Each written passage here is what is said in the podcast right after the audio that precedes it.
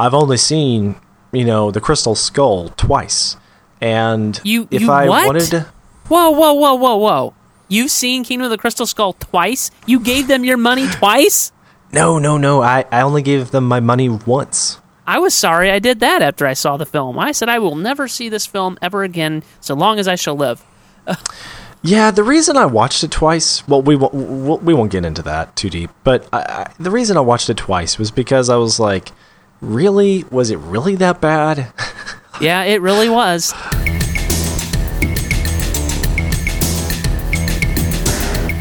This is MovieByte, a show where we discuss, praise, lament, and sometimes we lampoon movies, TV shows, culture, and more.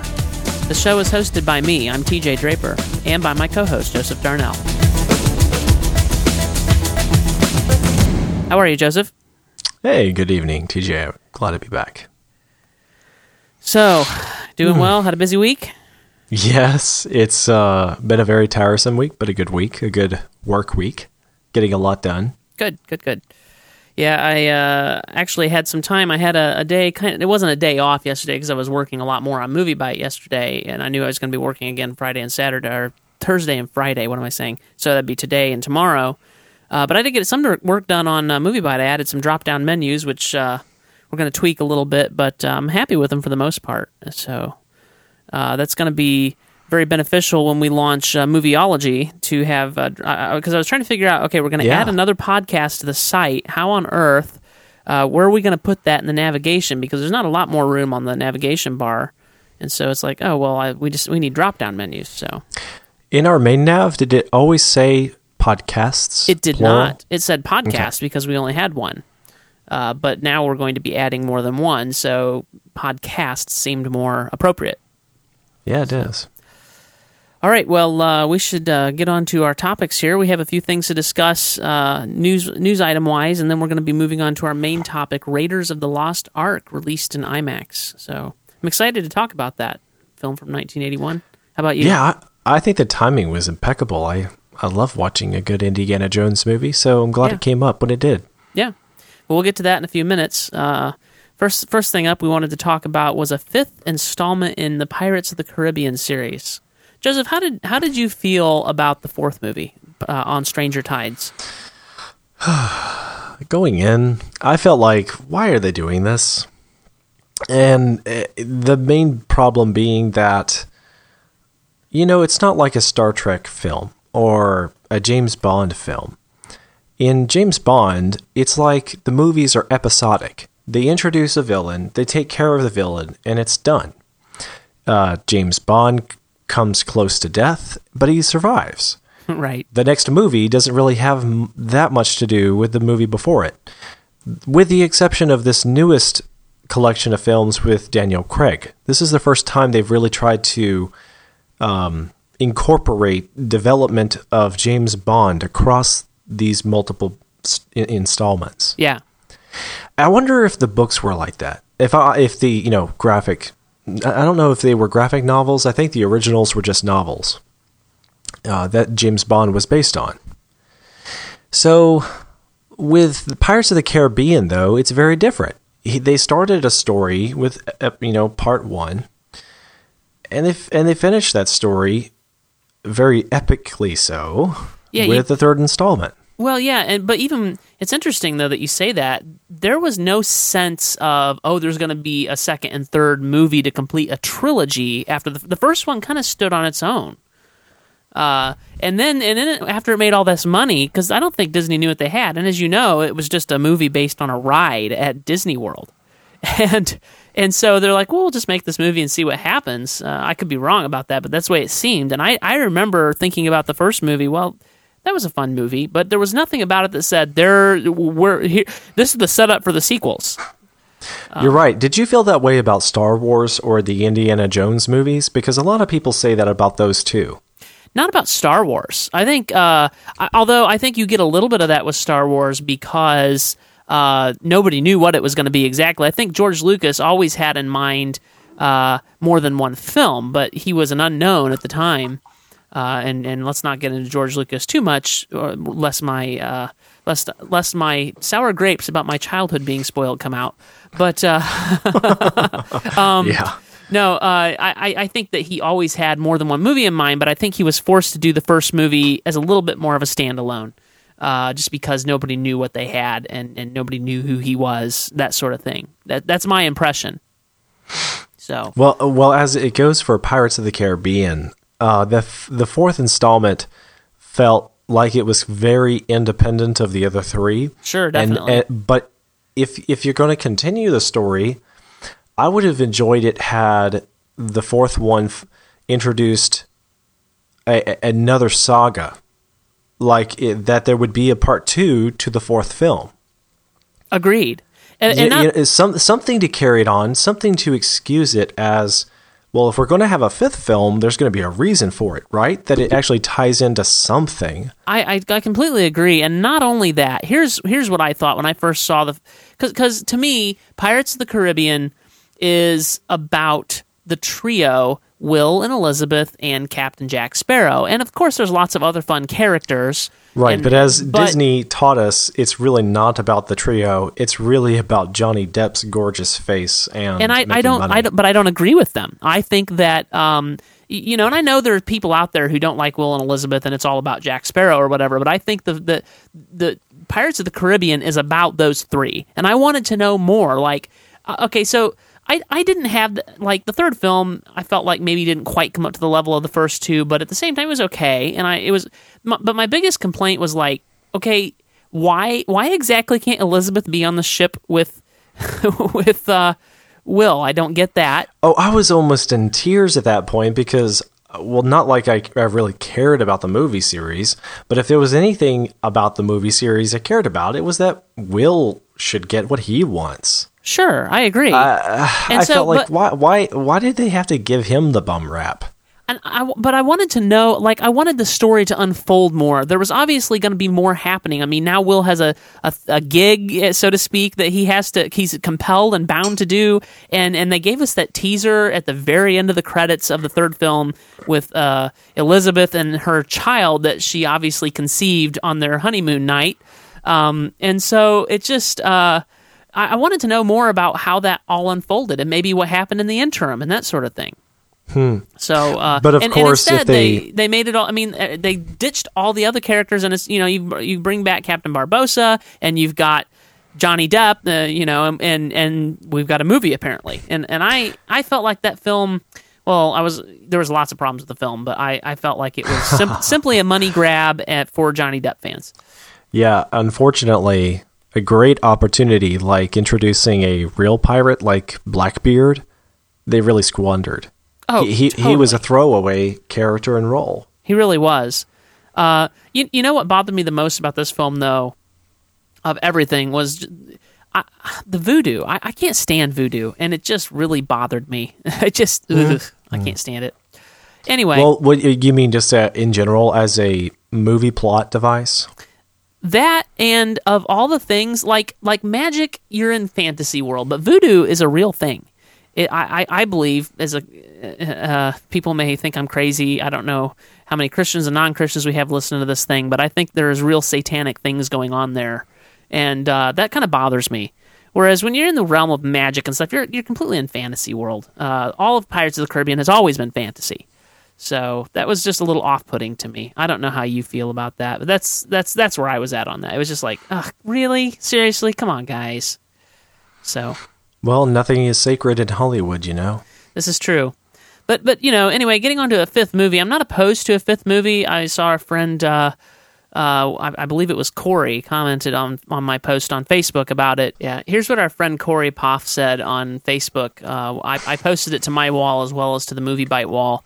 The link to this uh, that I story that I ran on earlier. He says, "Does this franchise not know when to die?"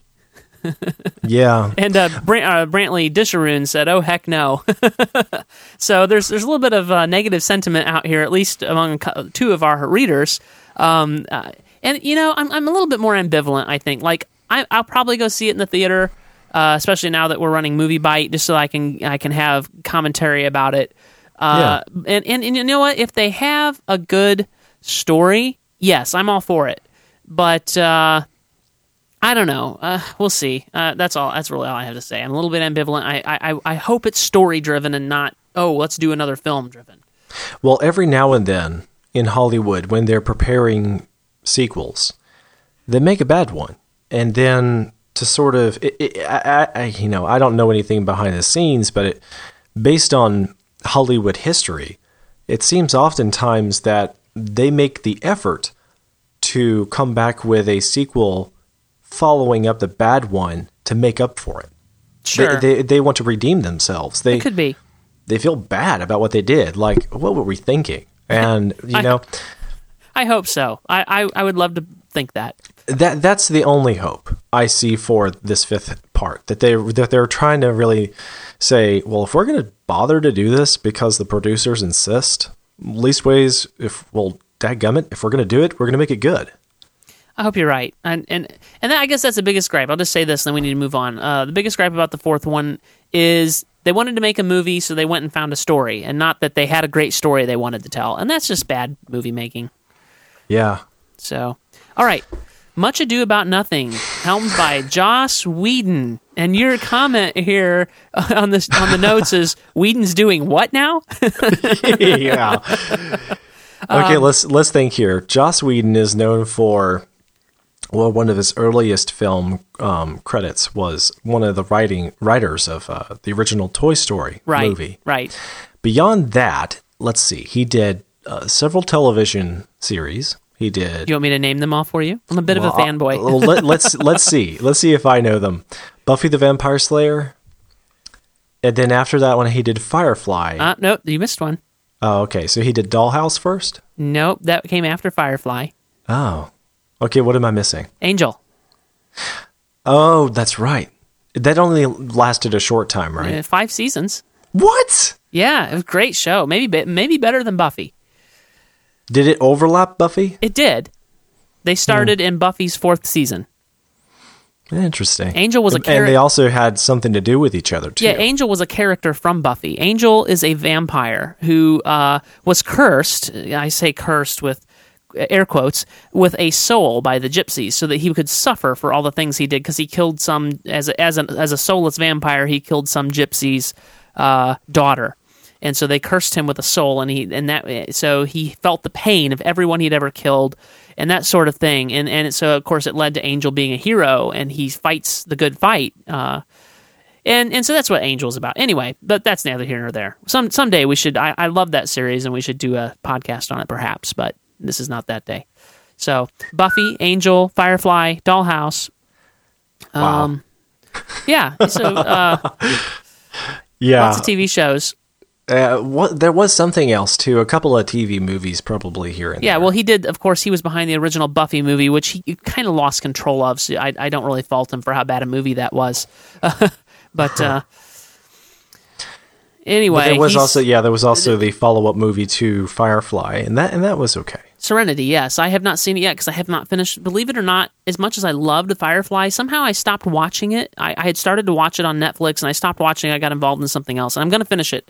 In fact, I'm going to start over and make sure I get the whole good series. I'm going to watch Serenity. But uh, yeah, so this uh, Much Ado About Nothing is a bit odd for Joss. Yeah, I I don't know. I, I, surely there will- there will come out a interview with Joss between now and the time the film comes out, and I just can't wait to hear his explanation. The interesting thing is that uh, I- I've noticed this about Joss Whedon. He likes when once he finds an actor that he likes, he will tend to use them again and again. Uh, Alexis Denisof and Amy Acker are apparently the leads, and uh, Alexis Denisof is uh, an alum from Buffy and Angel. Uh, Amy Acker was in three seasons of Angel as a main character. Um, And uh, of course, Nathan Fillion had a small part in Buffy, and he was the lead in Firefly. Um, he's also in Much Ado About Nothing. Um, Sean Maher is had a Much role in Firefly. So is this movie a Much Ado About Nothing, a modernization of the original story, or I I do not know, and it's uh you know I really don't know much about Much Ado About Nothing. You'd ha- my my wife is the Shakespeare person. N- you know, and now that he is a you know a huge Hollywood hit for Avengers, I assume that this movie's coming out in theaters. Yeah, I, uh, I I would assume so. Let's let's see. Let me go back to the link I posted earlier and just see what. Yeah, I don't know. I'm trying to look it up right now. I'm I, I'm not finding release information on like on Rotten Tomatoes. Uh, let's try um, Fandango. Yeah, I don't know why I didn't think to look that up um, earlier. On the on the on the good side, uh, you know, Captain America is getting a sequel. Uh, Thor two is already in its sequel. Joss Whedon doesn't have anything to do with those. Well, except he is kind of driving the Marvel universe right now. Oh, okay. And then there's also an Iron Man 3. So, you know, Iron Man still gets uh, up on screen again, probably before the next Avengers film. You know, that's good. Okay, so but I kind of want another Avengers film. Yeah, definitely. Here's what Fandango says about because I, I tried looking up winter ticket. You know, I looked up the movie, found the movie. It opens on October 23rd. Put in my zip code. Uh, I had the search range pretty wide, and it says uh, this showtimes are not yet available in your area. We'll send you an email as soon as tickets for this movie are available, if you like. um, so that doesn't in, does not indicate a wide release. Thanks a lot, Google. Um, we try. I- I- did you already try Fandango uh, as well? That was Fandango. That Oh, was okay. Fandango. Three seven zero six four. I can try the Franklin zip code just in case my zip code's just not picking anything up. Nope, not available in Franklin. So that's definitely not a wide release Hmm. because we have a pretty big theater in Franklin. So, uh, all right. Well, so anyway, but that's much ado about nothing. I, I would kind of like to see it, just uh, even though I'm not familiar with Shakespeare and stuff, and that's kind of my wife's arena. Um, it's Joss Whedon, and you know, it has actors that I know, so could be interesting. Hmm. But uh, Well, this week in uh, good ish DVD releases, if you're sticking around home to catch your movie uh, entertainment, um, there's really not much worth noting right now. Like the top of the charts for new DVDs this week is Titanic. So I'm like, really? Now, uh, TJ, you would probably debate with me with Snow White and the Huntsman. definitely, being, uh, definitely near pick the it top up. of the charts. Yeah, definitely pick it up So that's new on DVD. Yes. And we're going to be talking about that soon. next week. Yeah. Okay. Sweet. Let's but you have you have listed here for greater glory. Well, this was something that came to my attention when it came out for DVD. And at first, I thought it was starring the same guy who was in uh, what uh, what is that movie? Oh, well, he's playing Lincoln. Uh, Daniel Day Daniel Lewis. Day-Lewis. I thought it was starring him by the looks of the actor who's playing the main character on the cover of the movie. The movie is called For Greater Glory, and it stars Andy Garcia. But he, the way his get up, you know, he looks like uh, There Will Be Blood. You know, he kind of looks like that Mystique, and I was like, oh, okay, it's another guy, you know, another movie with Daniel Day Lewis I hadn't heard of. So I clicked on it and I was checking out the specs. It's a story. Well, it's kind of historical in nature. So this is what it says for itself. Here's something like uh, the summary of the movie. Here's movie info. What would you pay for the price of freedom? In the exhilarating action epic for greater glory, an impassioned group of men and women each make the decision to risk it all for family, faith, and the future of their very country. As the film ad- adventure unfolds against the long hidden true story of the 1920s Cristero War, the daring peoples revolt their rocked 20th century North America. So it's all about the Spanish and the Mexicans. Um, looks pretty cool uh, on the surface, but the trailer, the- as it I- came across to me, was a bit uh, I- I- I just- overdoing something. I'd never heard of this film before you listed it here, and and so I went and I watched the trailer. And I got to tell you, the first thing I noticed about halfway through the trailer, the, the, a voiceover guy comes in, and he sounds like he's trying to be the big deep bass guy. What what what was his name? I can't remember it. James but- Earl Jones. No, no, no, no. Famous va- voiceover guy. Anyway, he's trying to be the big, deep, bassy, and he's trying to even put that inflection in the at the end of his sentences, like coming to theaters now. You, you know that, and and it just it was so over the top, like, and and you could tell he was trying so hard, and it was and he was failing miserably. You're then- talking about Andy Garcia, or are you talking about no, some there was other a voice? In it the was a voiceover. It, it was uh, apart from an actor in the film. I'm talking about a voiceover. About halfway through the trailer, he started voiceovering, Oh, and then so so there was that, and and, and then as the as the trailer progressed. Uh, I, I I was just like, wow, this looks like this this has nothing endearing to me that I would want to see this movie. And then you you uh, I have to give you credit for this line because you send it to me in chat and I am. Uh, it looks like a bleeding heart religious crusader flick. I'm like, yes, nail meet Hammerhead. yeah. Well, in, in that in that regard, you know, this film looks like it could have been a very popular film a few decades ago. And I don't know, I don't really know the story about this film, so I don't know what's going on. But uh, it's kind of peculiar to me that the critics rate it very, very poorly. It gets an 18% uh, out of 100 on Right. Rotten Tomatoes right. and that's uh that's counting out of 44 critics and uh, only eight of them gave it fresh and 36 of them gave it rotten Right. On on the other hand, uh, 80 percent of the audience liked it. and that is really ca- peculiar.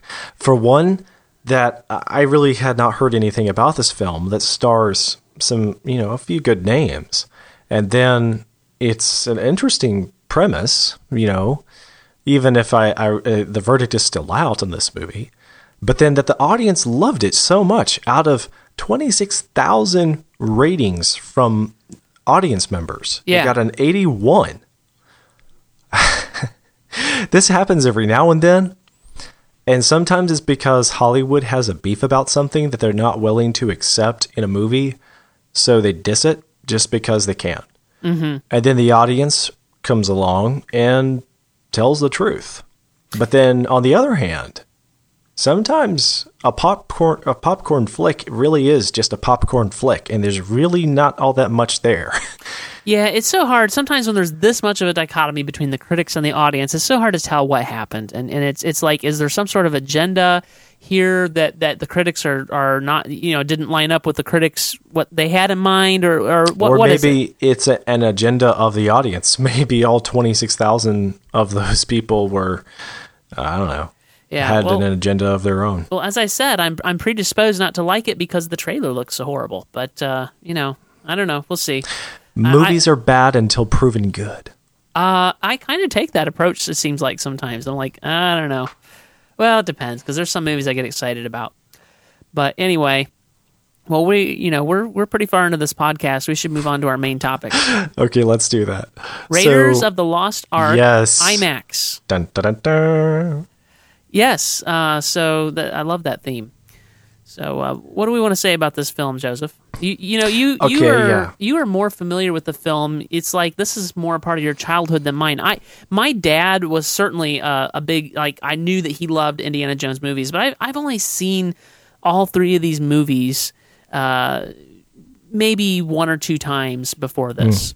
Is there any particular reason you hadn't seen it with your dad? Uh, oh no, I've seen it with my dad when I was a kid once. I'm, I'm, I, I can kind of remember it. I don't remember much about the movies, but I remember seeing. You know, he, he oh yeah, let's watch. Uh, we'll go rent uh, from the local video store. Ride your bike down and get Raiders of the Lost Ark, and so I would, uh, or or whatever. Uh, Um, so certainly, but I don't have any vivid memories of them. So then I saw them again. I uh, I you used to ride your bike down to the video rental store? Sure.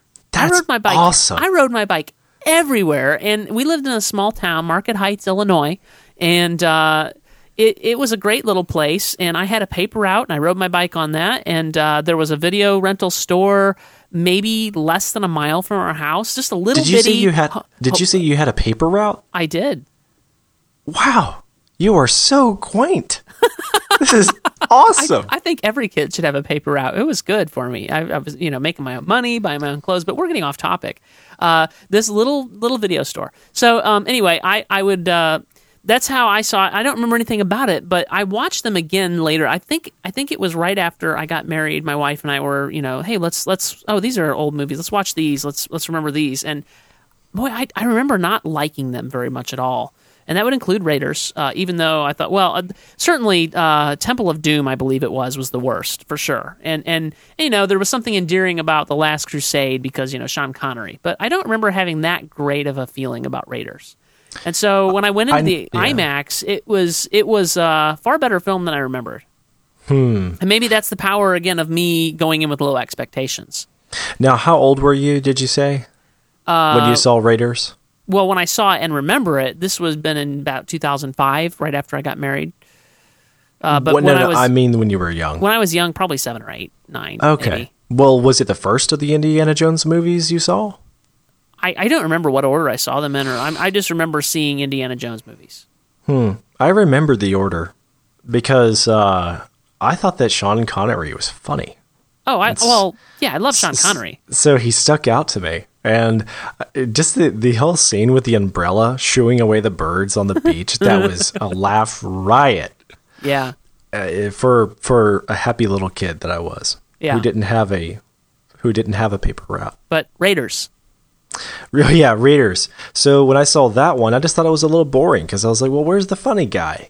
And that, that's my first impression. Oh, so you saw you saw the last one first. Yeah, I did. Okay. And then my dad wasn't crazy about Temple of Doom and showing it to us for similar reason objection, objections you have to voodoo. He wasn't crazy about the Temple of Doom, so Yeah. we didn't see that until I was Well, a teenager. Isn't there voodoo in Temple of Doom? yeah. Yeah, yeah, yeah. De- Okay, well, definitely. Like you know, I don't mean to give away any spoilers here, Oh well, but s- spoiler alert. Here we go. yeah, Indiana Jones essentially gets demonically possessed. Okay, I you know I have va- I need to watch them all again because I, it's it's very faint in my memory. Yeah, I think that one of these days we should review that film in relation to Indiana's whole arc as a character. Because eh, in any of these three movies in isolation, it's difficult to see that Indiana Jones' character progressed. And it's because of the comic book feel and the way the uh, what is it like there's there's something like 12 acts you know there the most movies are broken down into three act structures Sure. but this movie is broken into like 8 9 10 11 12 acts Now, now, which movie are you referring to specifically? uh, raiders Raiders, uh, okay. the others are too but not as not so much as raiders Yeah, they're they're not act structure driven as much as they are Indiana Jones, you know, Crusader uh, action.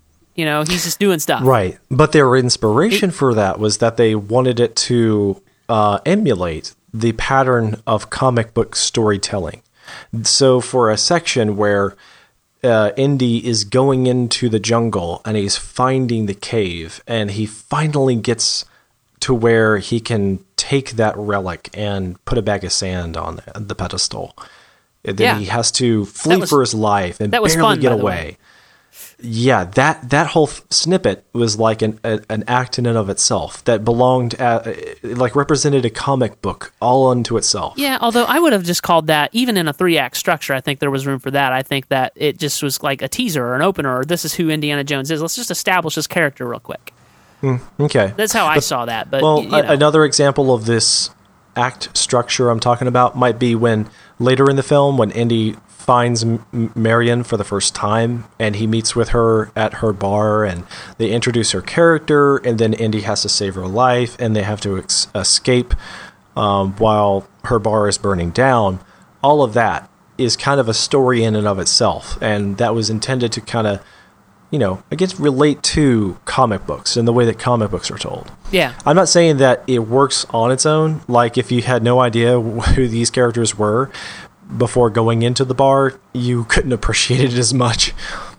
Yeah, yeah, yeah. You kind of need to see the rest of the film in its entirety. But yeah, Yeah, so Raiders. there's a there's a, a telling quote from the film later on in the film. Indiana tells Sallah to meet him, uh, meet meet me at Omar's. Be ready for me. I'm going after that truck. And Sallah says, "How?"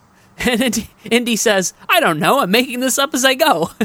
yeah, yeah. That's kind of the feel of the movie, you know. it is, and uh, you know, peop- mo- just so that everybody understands, you know, we we all know what Raiders is here, and we're not going to try and convince you that it's an awesome movie or that it's a terrible movie. Yeah. We have our we have our own star ratings, but for the most part, we're going to talk about this as fans and try to shed some light on some things that you know perhaps a lot of fans don't know. Interesting trivia about the filmmaking process, but also, TJ. Because your mind is still fresh about this movie, Right, as I say, you're going to talk about it as a fan. I'm more of an outsider looking in, you know, where I like movies, but I'm not particularly an Indiana Jones fan. yeah, and and I don't blame you. everybody's got their flaws. So you'll talk about this movie as you know a critic, and I'll talk about this more as a fan. Okay. Well, first of all, how how did you how did you feel about it in IMAX? Did it did it hold up for you? Going into the movie, I thought, eh, I've seen this movie dozens of times. It's going to be fun, but let's be honest. I've only seen, you know, the Crystal Skull twice, and You- if you I what? wanted to. Whoa, whoa, whoa, whoa, whoa! You've seen Kingdom of the Crystal Skull twice. You gave them your money twice. No, no, no. I, I only gave them my money once. I was sorry I did that after I saw the film. I said I will never see this film ever again, so long as I shall live. Yeah, the reason I watched it twice, well, we won't, we won't get into that too deep, but I, I, the reason I watched it twice was because I was like, really? Was it really that bad? Yeah, it really was. And yeah, that's why I watched it the second time. You did confirm that, right? It really was. Yeah, I did. And the other thing too was I was kind of wondering if I watched it again, could I kind of get a bearing on whether or not I should expect another Indiana Jones movie? There's there was talk. Uh, I don't know that it's going to happen, and frankly, I hope it doesn't because there's it's obvious they don't have any stories. Yeah, at this rate, I kind of don't think so. Yeah, But it would be in in, in another dimension. It'd actually be kind of fun to explore the the future of Indiana Jones with what's his name, uh, Shia LaBeouf involved. But I don't Um, I don't expect that. no, thank you. I'll pass. Yeah, I think I'll pass for our dimension as well. Uh, so, but did I? I mean, I guess I was IMAX. Sorry, I keep uh, getting away from am- the IMAX. IMAX. IMAX. Why are we talking about Ooh, other dimensions right Squirrel. now? Squirrel. yes. so IMAX. I going into the film kind of thought it'll be fun, but I'm really here just to be with friends. And then when I saw the movie in IMAX, the first five minutes made a huge impression on me. Mm-hmm. For one, I was kind of geeking out. I was like, "Wow, I've never seen this movie in IMAX," and I don't even know if my kids will have the opportunity to say that they did either. Yeah. so this is cool. And then about five minutes into it, I was like, you know what? This movie has all kinds of detail that I could never see on a regular television. Absolutely.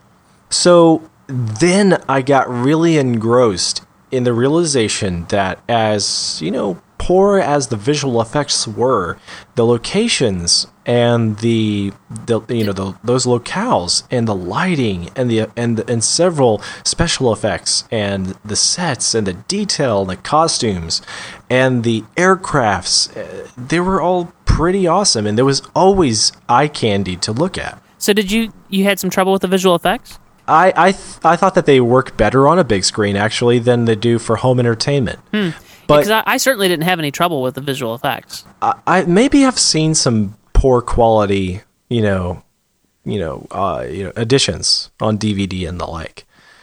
I don't know because yeah, maybe, maybe they were even, bad even- transfers. Yeah, because even a couple of versions I saw where there was just you know flashes of lightning up in the sky over Indy while he was uh, digging there in the desert before they got into the the chamber that had all the snakes underneath the ground. Yeah. Just something as simple as the lightning striking.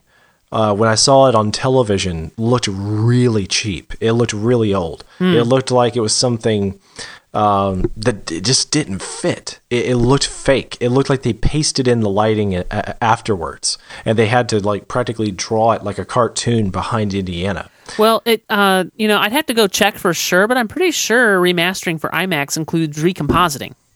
So it could have been that previously the film had been, you know, it, it was a product of its age, and the compositing tools simply were not that great in 1981.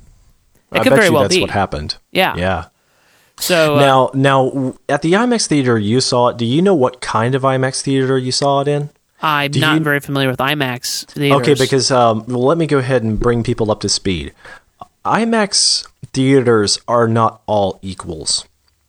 You probably know this by now in regards to movies in general, the theaters in general. If you go into your local popular theater cinema, you'll find that they have maybe 12 different screens. And of those 12 screens, two or three or maybe four of them are really big Yep. and then the rest of them you know they get smaller and smaller Yep. And then there's some of those theater rooms in the back of the hallway. It takes like two minutes to walk there, and from from where the popcorn stand is. And you get back there, and it's a little tiny room, and you're like, really? I could just I could just watch this at home, you know. So with IMAX, it's kind of the same gig. Uh, not all IMAXs are equal. And I didn't know this when I saw the movie myself at the local AMC theater in Kennesaw, Georgia. But it was very impressive. But as impressive as it was, it actually wasn't up to spec. It wasn't the genuine highest quality spec that you can get for an IMAX theater. The closest IMAX theater that has all of the true uh, IMAX quality is like three hours away from me. Oh wow. Yeah. I was really surprised by that. And so, you know, naturally I didn't go out there to see it. Even so, the IMAX screen I saw it on was huge. It was like two, three times bigger than your standard Yeah. theater room yeah, screen. yeah, definitely. Mine was too. What I noticed uh, that was subpar was that there was a few moments when it seemed like from angle to angle through a scene, there was a few camera shots where, like when they were looking at the tarantulas on their, you know, on their shoulders and on their backs in the ca- in the cave, the for some reason the shots were like jittery and I, almost like seeing double vision of detail. I didn't- like the tarantulas were blurry. I didn't notice that. What I noticed was a lot of your wider shots. What we uh, it looked like probably second unit shots, or tended to be much uh, visibly less quality. Yeah, yeah, I, I didn't notice that. Okay. I didn't So notice it with the spiders. I, I did notice one or two. I didn't mention it in my review because it didn't. It, you know, it didn't really affect anything. But I did notice one or two times the, the focus felt soft. Um, but that was just one, like once or twice.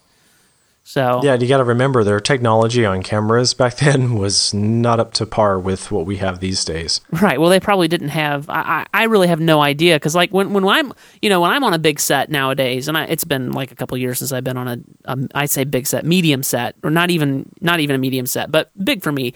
You know, they have like the follow focuses and stuff. They're all electronic, and you know, you've got Well, the you've got the camera assistant operating the electronic uh, focus assist while the you Yeah. know the DP's up here doing his thing, and you know, I'm I don't know if they had that back then or not. So Well, well, all of that is really awesome, but then just these days, you know, more recent recent years, a lot of the filmmakers have really good monitors on Exactly. location so Yes. that they can see the the full quality that they're getting. And it's weird because they filmmakers never had that before. They would shoot scenes and see them on these really terrible old black and white or cheap looking standard definition monitors. Yep.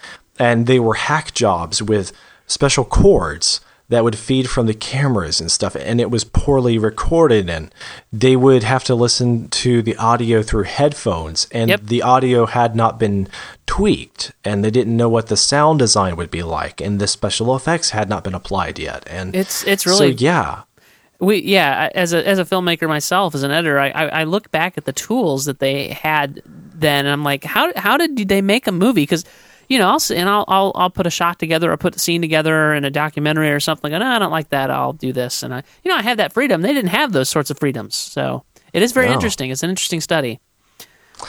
Okay well let's go ahead and talk about some of the stats here and maybe we'll come full circle and talk more about the IMAX but Okay. I want to I want to cover some of the basics about this movie okay A lot of people probably want to know what did an Indiana Jones movie caught a cost back in 1981.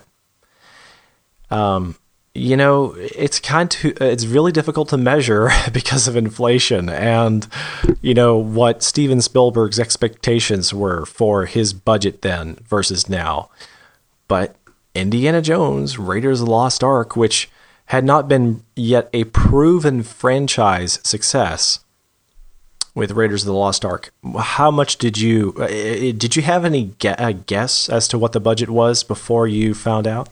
no I mean I, I don't try to guess with older films like this because it's just so hard to know Because what it, when growing up, for whatever reason, I guess as a kid, I actually thought through this a little bit, and in my childlike brain, I compared Raiders of the Lost Ark to the Star Wars films. Hmm.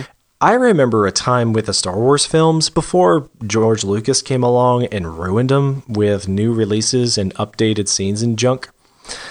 And I remember thinking to myself, even before they were updated, wow, everything about a Star Wars film is so technologically advanced. It's amazing. It's gorgeous. in all cases, it wasn't in all cases, but it was it was very impressive. Right. And when I compared it to what I what I thought I saw on screen for Indiana Jones and Raiders of the Lost Ark, I thought, wow, this has got to be a significantly lower budget. Uh, because I just it, it, it, it what where they spent the money didn't translate into a big budget looking film in the case of Indiana Jones. I was impressed by just how simple and straightforward the pr- the presence of the uh, everything in the movie appears to be. Uh, is but anyway, maybe you can appreciate this little, you know, issue once you know how much the budget actually was.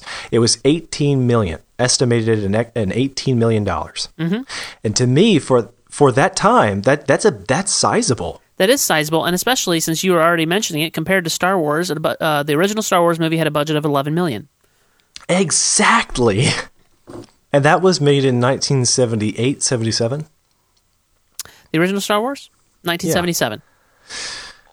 So, So yeah. I mean, a little bit, a little bit of that is probably Lucas had a little bit more money to play with at this point because he had had a successful film, Star Wars, and this is a Lucasfilm production. So, um, yeah, I mean, I think he had a little bit more money to play with, and you know what? Uh, they they spent some money on this film for in 1981 to do the things they did. So yeah, I suppose it doesn't really surprise me too much. Uh, opening weekend surprises me, and and you know it's interesting. I have no idea what they would have expected at that time. They didn't make their money back on opening weekend. Uh, there was eight million three hundred five thousand eight hundred twenty-three dollars on one thousand seventy-eight screens. But that's still very good for just the first weekend. That's true.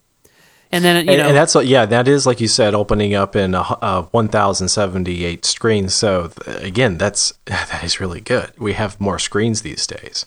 Yeah, it's true. They didn't have as many screens then. So, and it's it's done well over its lifetime. I mean, compared to the budget, three hundred and eighty four million world, worldwide gross.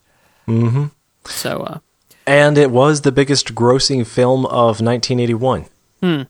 I think it's well deserved. yeah, So I really don't think that a story, you know, a, a brief on the uh, storyline is necessary. If you haven't seen Raiders of the Lost Ark yet, or if you don't know what it is about, go watch it. yeah. Just just do. Put Hey. yourself through that. hey, do you, do you think? Uh, I was wishing Spielberg would be a little more obvious. Like, I I wish I knew what his opinion of Nazis was. Yeah, yeah, yeah. yeah, you're right. Uh, He's so subtle. can, can you hear the sarcasm? yeah, I, I don't know what he was thinking. Yeah.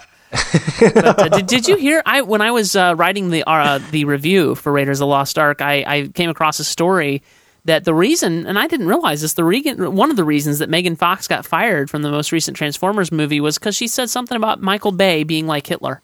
She also It's- said some outrageous stuff about you know religious people, Well, sure, Christians, I mean, the- Christians the- in particular. So Fox has a mouth, no doubt, but uh, Yeah, yeah. but but when she said it, it- that Bay was like Hitler, I guess Spielberg, who was one of the producers, said she's out of here.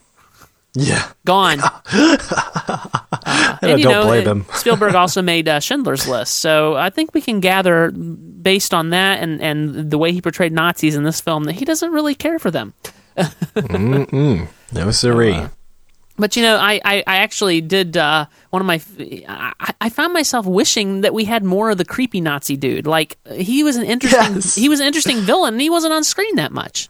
You know, if they ever wanted to go back and like, oh, what am I asking for? Never mind. No, no, no, no. Because the next, Never the very mind. next section in my review after Spielberg doesn't like Nazis is uh, my appreciation for how Spielberg hasn't changed his film at all. He didn't change anything about it.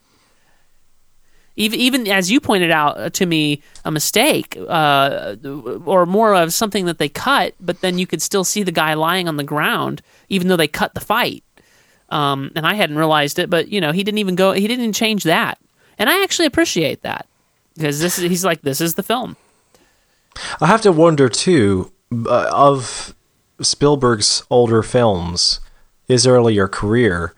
You know, he, when he came out with the ET special edition uh, just a few years ago, he made several minor changes. Yep. If you were familiar with the, the original and you saw the new one, but you weren't like fanatical about it and you had not re- recently seen the film, then you probably wouldn't have noticed the changes. But they there were changes that were very subtle that even impact the meaning of what's happening.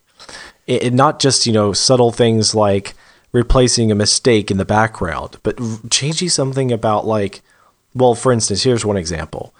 There were some like FBI agents in one scene.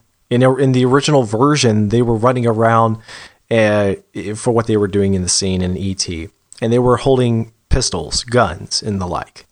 And for the nature of the scene, the FBI was supposed to represent a threat to the main characters of the story. Yeah. How, so when Spielberg made his remastery of E.T., he replaced the guns in the FBI's hands with walkie-talkies and why he did that is beyond me, but he did. But but then the fans responded. There were very good articles about this, very articulate opinions. Made a really persuasive case that you know, this isn't arbitrary. This isn't just fanboys lashing out because this, you know, Spielberg tampered with a classic. They actually made a fairly well-rounded case that such things just ought not be tempered with older films. Uh, and I tend to agree. And so Spielberg came out in some interviews and actually said, you know what, y'all are right. And I won't do that again. And I'm sorry I did.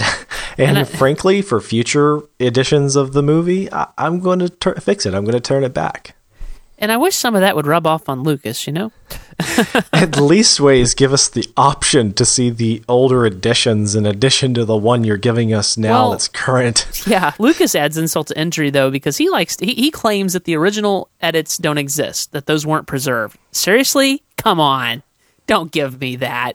That's nonsense. uh, yeah, yeah, films are preserved. That's not a problem. Anyway, but Spielberg, I, I appreciate that about him. He he recognized his mistake with ET, and he has steered way around that. Like I would have been okay with him fixing that mistake that you pointed out. I would have been okay with him masking out that person on the ground because that's not critical of the story. But he's like, no, we're not touching it, and I I appreciate that. I really do because I know as a filmmaker, I would have said, oh, we're re-releasing this. Great, let's clean up. You know, let's let's let's go clean up our mess. You know, I could appreciate that, but uh, he didn't do it, and and I applaud him for it. So. Uh, but you know, mo- moving on, uh, th- this film, uh, I-, I had a lot of fun rewatching it. Um, and and one of the things that surprises me is, um, you know, Karen Allen did a great job as Marion, and I'm really surprised that they didn't get her back for the other two movies that they made after this one. Hmm, yeah, and, and, that is a disappointment for me as well. I remember growing up thinking that. Where did Marion go? At least ways to give an explanation. Yeah, I mean, what what was up with that? Why not have her back? And uh, who knows what? Maybe there was breakdown in uh, negotiations. Maybe it was a budgetary thing, and she was asking for too much money. I mean, who knows? But it really is a shame because uh, she she played. I mean, she did a really great job. I en- enjoyed every time she was in a scene. I enjoyed it. I think, uh, but well, I think I know the reason in, in hindsight, um, I remember throughout the 90s that this was discussed more often than it has been in recent years because in the 90s it was still fresh. You know, Indiana Jones was coming out on VHS release, and that hadn't been around before for very long. And more people were getting VHS and VCRs, and they were revisiting movies that they hadn't seen, you know, before, except for hit or miss, you know, you know uh, showings on television. Yeah. So around that time, there was a new surge of interest in movies that were popular back in the day, and Indiana Jones was being discussed again. I remember then that a great number of reports, the the rumor mill had it that the reason Spielberg Lucas didn't have the heroine come back was because was she a heroine? Am, am I mixing my terms? I guess she wasn't really a heroine. She was just the leading lady. Yeah. Okay. The leading lady didn't return because they were trying to follow the pattern of the James Bond movies. And because several little things about the Indiana Jones films were inspired by James Bond, they they originally thought to themselves, well, Indiana Jones could be like many, many installments. And we imagine Indiana Jones following the pattern of James Bond for no apparent reason. If the woman doesn't die, we don't need to bring her back, you know. Uh, and so uh, that was just like the assumption. Well, who cares? We're just patterning this after other movies and you know, and and throughout pop culture. So it went without saying. Well, of course we won't have an, the woman return. Uh, and, and you know it's funny is uh, that's one thing. One of the few things I think the Crystal Skull got right They brought that, her back. That they brought her back, and I think that that was a show of where Lucas and Steven Spielberg are now. In another interview, uh, uh, talking with uh, about Spielberg's philosophy of old mo- his older movies and how it's changed in regards to how he characterizes movies today. He was talking about his family values when he made uh, what is it uh, the something or other of the fourth kind. What is that again? Close Um, Encounters? Close Encounters, thank you, of the fourth kind. When he made that film, he has the protagonist for a good chunk of the film basically abandon his family. And Spielberg was asked about that today. Actually, well, when I say today, I mean like this year. And in the interview, he pointed out if he could go back now, he would rewrite the story so that the protagonist would not abandon his family. Hmm. And because that matters to him now, and it didn't then. Right. And a, and a writer back then was telling him when he was in the process of writing the film, they, that writer told him, hey, you know, you have the guy leaving his family, and, you know, that's just bad. He, he, he's the protagonist. Don't make him do that. Yeah. And, and Spielberg, like, he just didn't get it. He didn't see why that mattered. And I think sort of a similar thing must have happened with Marion. These days, if Spielberg were making these films now, he probably would have had Marion stick around. Yeah. You're probably right. And I've heard that story before about uh, Spielberg, and I'd forgotten it, and you, you reminded me of it. So that's that's kind of a fun thing. Uh, yeah, I, I wish she would have come back, uh, but you know she didn't, and and she was fun in this movie. I mean, I, I just I don't know what it was. Her her I don't know her presence, her, her character.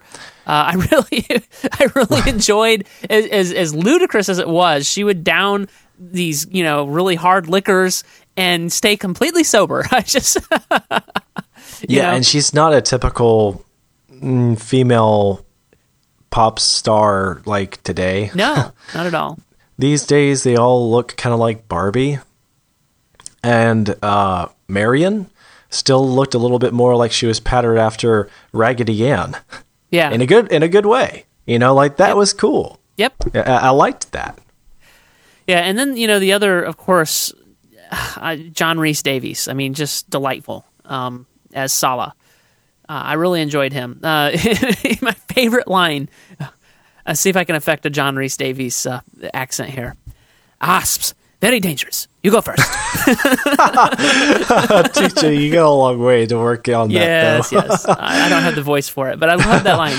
It is very a- dangerous. well, you he- go first. Yeah, his voice is classic. Maybe they should have had his voice for the uh, voiceovers of uh, for uh, for Glory or whatever it was called. yeah. But uh, yeah, yeah, I mean, he, he'd do great just as a voiceover artist. Yeah, he probably would.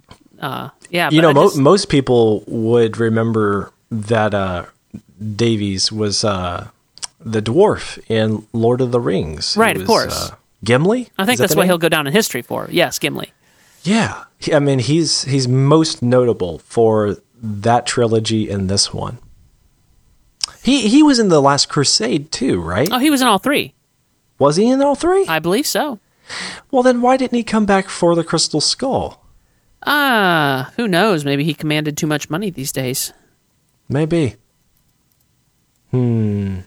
That's a very odd. Let me make sure he's in. Temple of Doom. I didn't think he was. Mm, you know what? I don't because see of him. locales. Maybe I just all. assumed because he was in Last Crusade. Yeah, I don't yeah, see him in he, Temple he, but he was a great character, and surpri- they surprisingly did well with him in the Raiders of the Lost Ark. His character had a significant influence. Yes. And yet, at the same time, he was inspired by these side characters from old-fashioned adventure action films of the 30s and the like, where a character like that didn't always make a difference ordinarily protagonists were the guys who carried the movie on th- their shoulders. They they made all the good things happen. Yeah. Well, and I mean, side he- characters he- like his wouldn't have done anything He saved. worthwhile. He saved Indiana Jones. I mean, he Exactly. he kept him from eating that bad date. it's not very often we uh, we see a movie that allows that to happen today either. Right. Like if, like uh, classic example in Spider-Man 3 they should have allowed Peter Parker's friend Harry to save Peter Parker's life. Uh, At, at one particular instance I'm thinking of in the movie. Yeah, yeah. And I thought it was just so natural. It's the way it should have happened. But it's Yeah. like the movie went to great lengths to to say, no, Peter Parker and Spider Man's the hero here. Uh, what about Indiana Jones? Even Indiana Jones has to be rescued every now and then. Yep. No, I, I agree. I mean that give your I mean if you're gonna have supporting characters, let them support. And uh, that was that was very well done. I and I enjoyed his character. So uh, yeah, Well, that well is done. one way to look at the, uh, at it there, TJ. Supporting characters are supposed to support. Who'd have thunk? Yeah, exactly. I want to talk about. We're running out of time, but I want to talk about the score. Of course, I have to talk about this. It was uh, two paragraphs in my review and pretty lengthy uh, section. I mean, as far as the sections go. Um, so we should talk about it. Well, you know, John Williams is utterly His the score is, polarizing. the score is very John Williamsy. There is no doubt. Here, here's the thing that I, you know, I, I said this in my review. I've said this a lot to people in conversations. Uh, my wife is of the same opinion. John Williams writes really, really great, inspiring themes. The, when I think of John Williams, first thing that comes to mind is the Superman theme and that is such that to me that is his best work is a Superman theme. And of course, the Imperial March is probably his my second favorite work of his. And you know the Jaws theme, the Home Alone theme, uh, love the Home Alone theme, uh, the the Hedwig's theme from Harry Potter. I mean, just great stuff. But when you get into his scores, the actual ebb and flow of the film, he is horrible. The, nothing about his scores ever. I mean, with with Star Wars is okay, but even so, I, I, I feel like he misses subtlety. He does not understand subtlety at all. All his music is bombastic and big, and there's never any quiet moments. When there's when there's music, it's not quiet, and it's just big and bombastic and overwhelming. And he misses the mood of films. I find a lot. And What's then, an example of a composer that hits the mark? I think right now my favorite composer is Hans Zimmer. Another great one is uh, James Newton Howard, uh, and he really understands. Oh, just his work on the Hunger Games is phenomenal. He understands how to underscore the moment and and to be subtle with the music. And I, I don't think John Williams understands how to be subtle with his music. You know, as as as much as you and I both are interested in movie soundtracks, I'm surprised that you don't listen to my other friend's uh, podcast. He, his his shows, the sounds and sights of cinema. Uh, I should, but I'm just And so overwhelmed on he, podcasts right he now. He is so gifted. He has more movie soundtracks than Best Buy and Amazon combined. This guy has exclusive soundtracks in his personal library that never made it to film. Like he has the original score to Remember the Titans in its mm. entirety that never made it to screen, that was completely replaced. He has that kind of stuff. But anyway, his show is great. You you'd love it. He talks about movie soundtracks every week, and uh, his podcast is online. We'll have to have him on here sometime because we are always bringing up movie soundtracks, and that guy's a whiz about these things. Yeah, well, I'd love to have him. Yeah, we've talked about guests, and we're coming up on our tenth episode, so I think we're about to get ourselves established, and then we can start bringing on guests to to enhance the show. But let's talk about that. But yeah, I mean, that, that's my. I really, I, You know, the other thing that bugged me about this particular score, and this is coming off the heels of Star Wars, so maybe John Williams is just in that mindset and couldn't get out of it. But so much of the music was trying to transport me into Star Wars, and it just seemed wrong.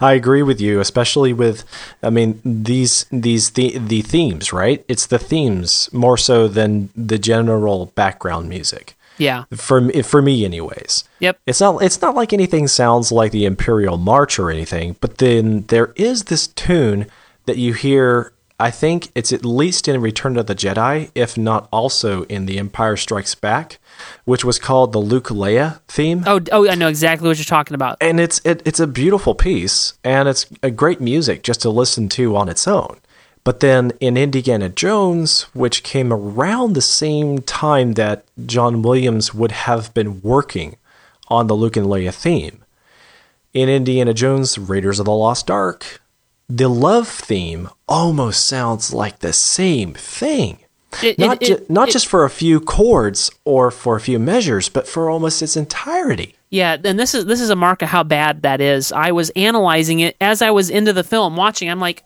wait a minute. I'm I'm, I'm actually calling back that theme, Luke and Leia's theme, in my mind, going, okay, note, note. Oh, he went down on that note instead of up, but the rest is exactly the same. so yeah, I completely and totally agree with you. I know exactly what you're talking about. Uh, for for anyone who wants to has the film and wants to see where that moment is at, that music that I'm exactly talking about when uh, Indiana Jones is kind of mourning what he thinks is the death of Marion, and he's sitting there getting drunk at the table right after Marion supposedly dies.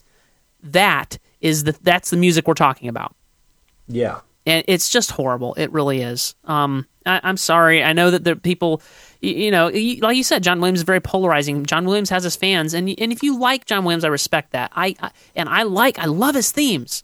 I love his themes. Can't stand his scores. If that makes any sense. I agree. Um, and on those lines, I have to agree also that I appreciate the the whole of a movie soundtrack by someone like Hans Zimmer, Yeah. or Claus, or Jerry Goldsmith. Even I think Uh, Goldsmith Jer- is a he- bit in between. He tended to be a little too bombastic as well. I, I, I, in fact, in our review of Total Recall, the uh, I meant to bring that up for the 1991 uh, Total Recall. Jerry uh, Goldsmith scored that, and Boyd, could I tell it! It, was very Jerry Goldsmithy and a little bit Oh. bombastic. But that's you know, everybody has their taste in, in music, and it, John Williams just doesn't quite hit it for me when it comes to the overall movie. So I, I I hear you. I'm actually speaking of um, movie themes right now. The one that's always on my mind has got to be the upcoming Man of Steel Superman movie uh, theme. I mean, we're Hmm. talking about we're talking about movie themes, so I'm bringing this up. I know this is off topic, but that's okay. Go ahead.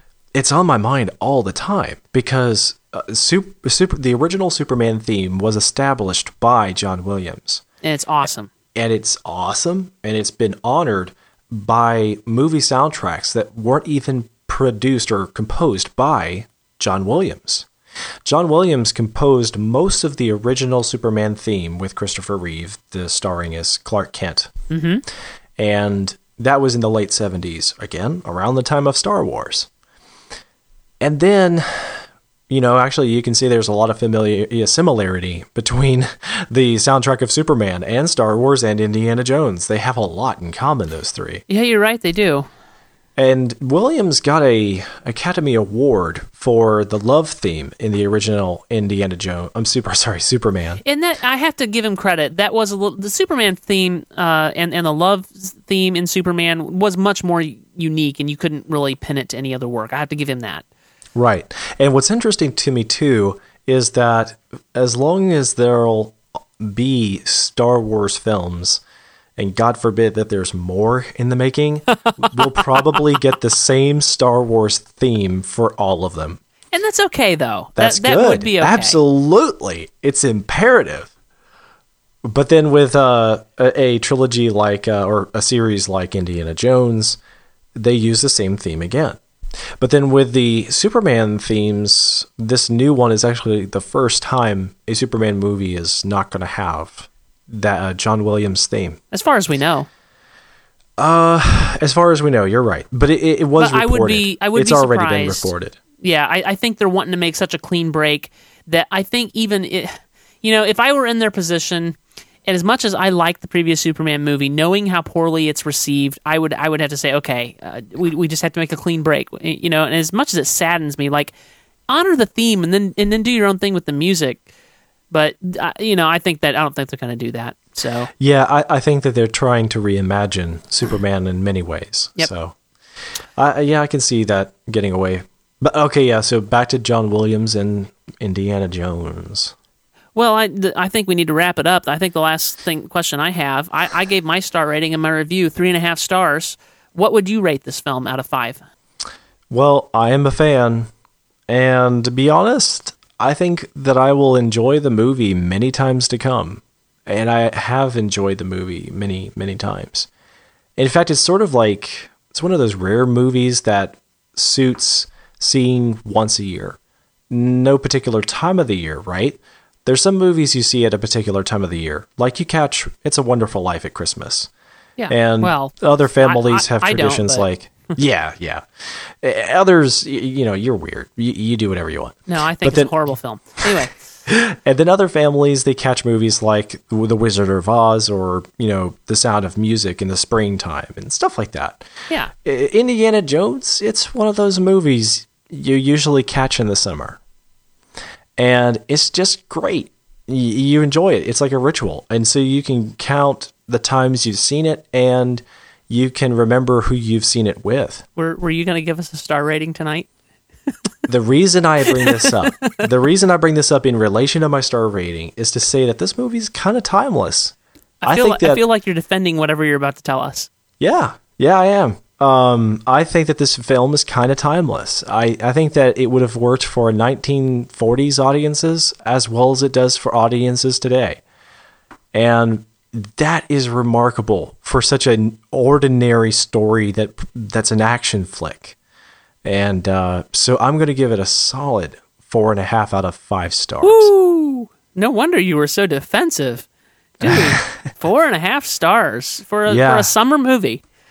It, it all boils down to how much do you like the film. Okay. And like I said, I have to also give just one mild disclaimer. And the truth is, I am a fan. So Yeah. All right. Well, I think that kind of wraps it up, unless you had anything else you wanted to talk about. Well, I was just going to mention that Rotten Tomatoes meter, it's got a 94 from critics and a 93 from audiences. And IMDb's Metascore gives it a 90 out of 100. So it does pretty well. And for the most part, I think that most of the film works, and very little of the movie doesn't work. Most of the things that don't work are inconsistencies that are mild and minor. Um, things like the visual effects not being up to par with today's standards. But hey, this is a you know movie from the early '80s. Well, it, it can't help and- that. So. And, and I think that all that stuff, uh, because the film doesn't take itself so super seriously, that's okay. Exactly. Yeah. And then a couple of times, I kind of wish that Indiana Jones himself were developed better. But as I mentioned earlier, I kind of think that the whole of the trilogy developed him in a decent way. So Yeah. it honored what they did with Raiders. They didn't try to make up for anything. And mm-hmm. in that regard, it kind of feels like it was intentional that they didn't get more into the psyche of Indiana Jones in this installment. So while on the one hand it feels like a con, like something that didn't work, that we didn't better connect with Indiana, at the same time it it does work for itself. So there's a few things like that, and it's because of those little things that I don't give it five out of five stars. All right. All right. Well, next week we are going to uh, review Snow White and the Huntsman. Just came out for home entertainment release. Uh, I have already purchased it on iTunes, and oh, I, I bought an Apple TV last week, Joseph. So uh, I'm gonna check that uh, workflow out. I'm, yeah, you're I- gonna have to talk about that in next week's episode. Maybe I will. I really like it. It's it's working a lot better for me. The Mac Mini, it's, it's been rele- it's relegated now to serving my files in my massive iTunes library, um, and so that works really well. Does it all over the network, and uh, the Apple TV is a much better device for a remote. So, Very cool. yep. All right. Well, Joseph, uh, you uh, you you make your way around the internet, don't you? I do with that. Where can people find you? Keep up with you. They can find me on the internet at Jiving Jackalope josephdarnell.com. That is my personal site. I talk about tech and culture and design and uh, you know, creative thinking. And then I'm also available on the social networks. So catch me on Twitter. I'm at Joseph Darnell. And if you want to catch me on Facebook, which I'm not really crazy about, but if you wanted to catch me there, I just go to josephdarnell.com and that takes you straight to my profile. All right. I also have a website, uh, buzzingpixel.com. It's where I write about uh, a lot of the same things you do, Joseph, technology and Apple related things. Uh, so you can catch my work there. Uh, you can uh, find me on Twitter. I am TJ Draper Pro on Twitter, and you can also find me on Facebook, uh, facebook.com slash TJ Draper. So, all right, well, that was fun, and I'm looking forward to Snow White and the Huntsman. Great, great film that we're going to review next week. So we'll talk about it next week. Thanks, Joseph. All right, let's do that. All right.